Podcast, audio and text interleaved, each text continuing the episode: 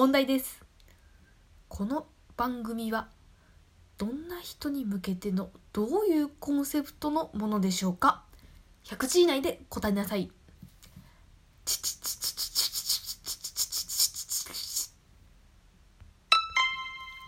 正解はどうせ自分なんてと自分に自信がなかったりついついネガティブな考になってしまう人たちの悩みを取り上げて鈴珍流にゆるーくアドバイスをする番組です。なんでやねん。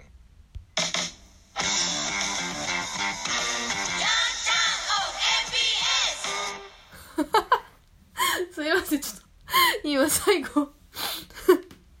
あのツッコミマークを間違えておっしゃってなんでやねんって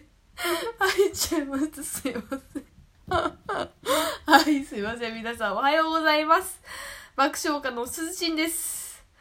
いやちょっとすいませんね。冒頭からトラブル発生というね。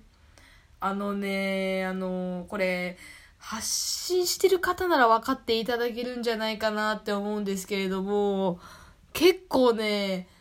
撮り直し多いんですよね私。うん、私だけじゃないと思う。あの、一発撮りが上手な方ももちろんいらっしゃると思うんだけど、あの、何回も撮り直してるって、あの、他のトーカーさんでもね、番組でお話しされてる方も、まあまあ数がいたので、ああ、よかった、私だけじゃないんだと思って、まあほっとした次第なんですけれども、まあこんな感じでね、ボロボロとミスが出てくるんですけれどもね、あのーそういうのももう、全部いいかなって思い始めてきましてというのもねあの私今まですごいずっと完璧主義主義でね頑張り屋さんとしてずっと生きてきてそれでまあ結果は出たけど自分が苦しくなっちゃったのでまあそういうのを手放してきたんですよ。完璧主義主義じゃなくていいや。限界まで頑張らなくていいやっていう風にしたら結構その何て言うんですか気が抜けて楽になって幸せに生きれるようになったのでまあラジオでもね内容だけじゃなくてそのラジオ内でのミスとかもあんまりこうね神経質にならなくてもいいんじゃないかなと思いましてさっきもね間違えてツッコミボタン押しちゃった時やべ撮り直そうかなどうしようかなって思ったんだけどまあいっかと思って。続けておりますがはいまあそんな感じでですねもしこのラジオを聴いてる方で完璧主義とかこうちょっと自分にストイックな方はねこんなミスしてヘボでも公共の場に流していいんだということをねあのちょっとねこのダメダメなすずちを見て分かっていただければなとまあ思うんですけれどもまあ今日のテーマを話しますね。あの自分のこうねやりたいように生きていくっていう人生ってすごく素晴らしいじゃないですか。自分の好きなことをねにどんどんチャレンジしていってこう毎日ワクワクしてみたいな人生ってすごく多分みんなの理想だと思うんですよ。でね私もまあ昔は昔は理想だったんですけどただの理想だった憧れでで自分にはできないやっていうふうにまあ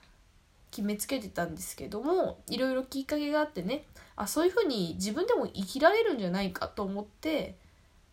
まあちょっとずつですけどそういう風な方と出会ったりしてねいろいろいい影響を受けたりしてちょっとずつちょっとずつそっちのね挑戦の方の道を進もうとしてるんです今。でもやっぱり周りから見るとそういう挑戦の道を行こうとしてる人をね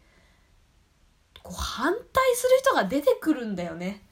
反対とか止めようとする？いやそんなの君には無理だってつって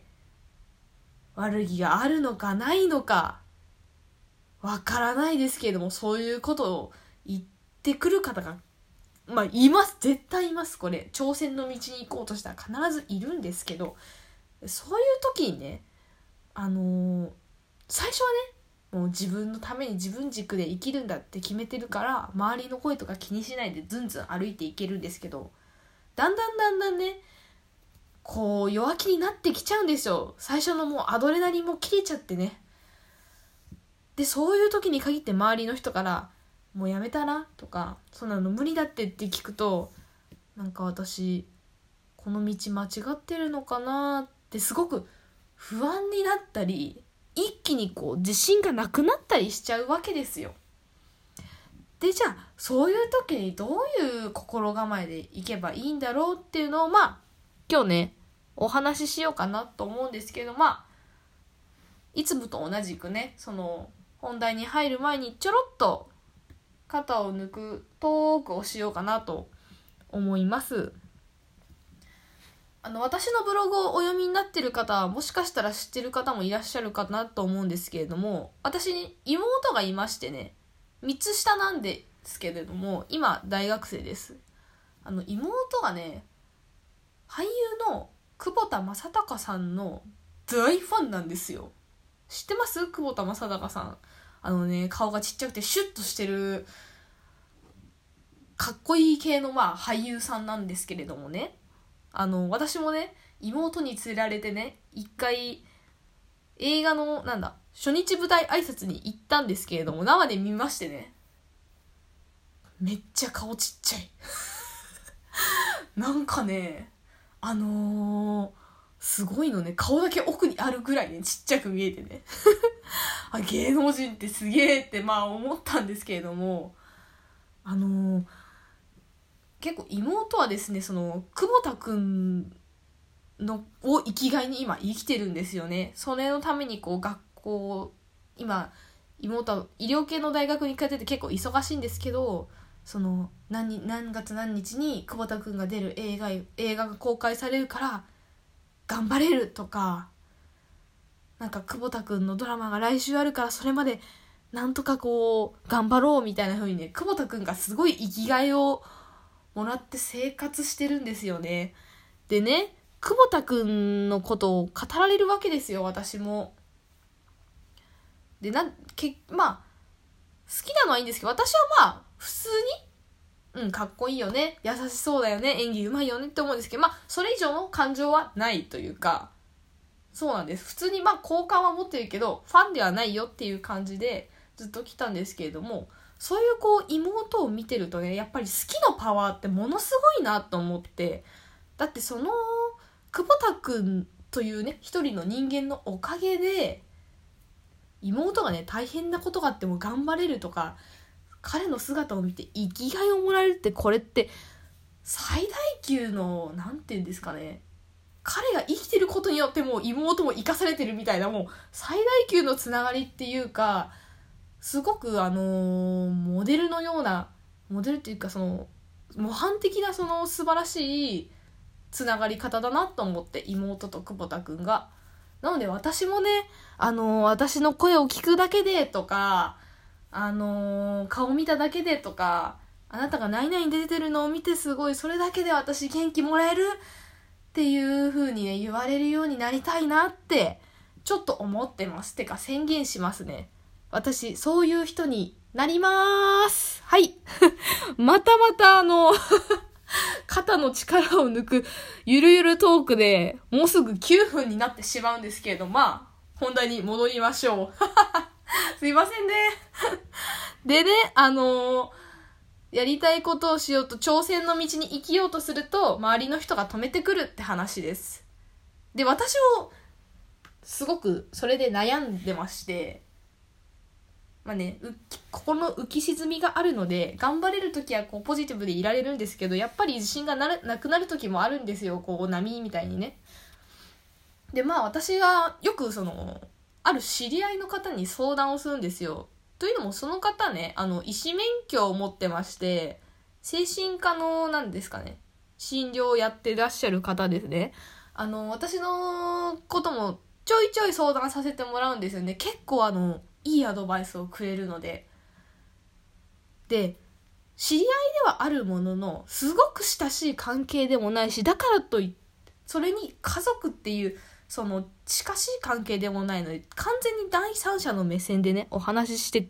アドバイスをくれるんですけど先日まあその人にまた相談に行きまして自信がなくなってきちゃったと。って周りの人からもすごく反対されてますどうどうしようみたいな感じでちょっとまあ弱音じゃないけどどうしたらいいかなと思ってポロッと相談しましたらねあの周りの人じゃなくて君自身のことでしょって言われて一番大事なのはすずちんがすずちんの一番納得いく形でこれからの人生生きることだからとらわれちゃダメ。周りの人はどういう気持ちで言ってるのか分かんないけど結局その周りの人たちのね言うことを聞いても自分に納得のいく人生が送れなかった。それまでじゃない。ってすずちんはもともとそういうのを周りの目を気にしすぎて疲れて無理しちゃったからそういうのをやめようと思ったんだったらやっぱりそこでも周りの人たちの声は受け流してそのまま納得のいくね人生を送るべきだよって言われましてあーまた他人軸になってたっていうか周りの目線気にしてたと思ってすごいパチンって方をね叩かれた感じしたんですけれどもこれね気づかないうちにみんなどんどんそれてっちゃうこと多いかなと思って最初こうよし行くぞと思って始めたのに気づいたらまたね他人の目線気にしてこうねちょっとずつ自分の道からそれてっちゃってるっていうのはあると思うんで今これそもそも何でしようと思ったんだっけっていうことにまず振り返ってほしいのとあとそうね。どんな時も自分が自分の一番の味方であってあげるってことをあの肝に銘じてほしいなと思います。ちょっとゆるトークが長すぎちゃったんで今回あんまり喋らなくてすいませんでした。また次回よろしくお願いします。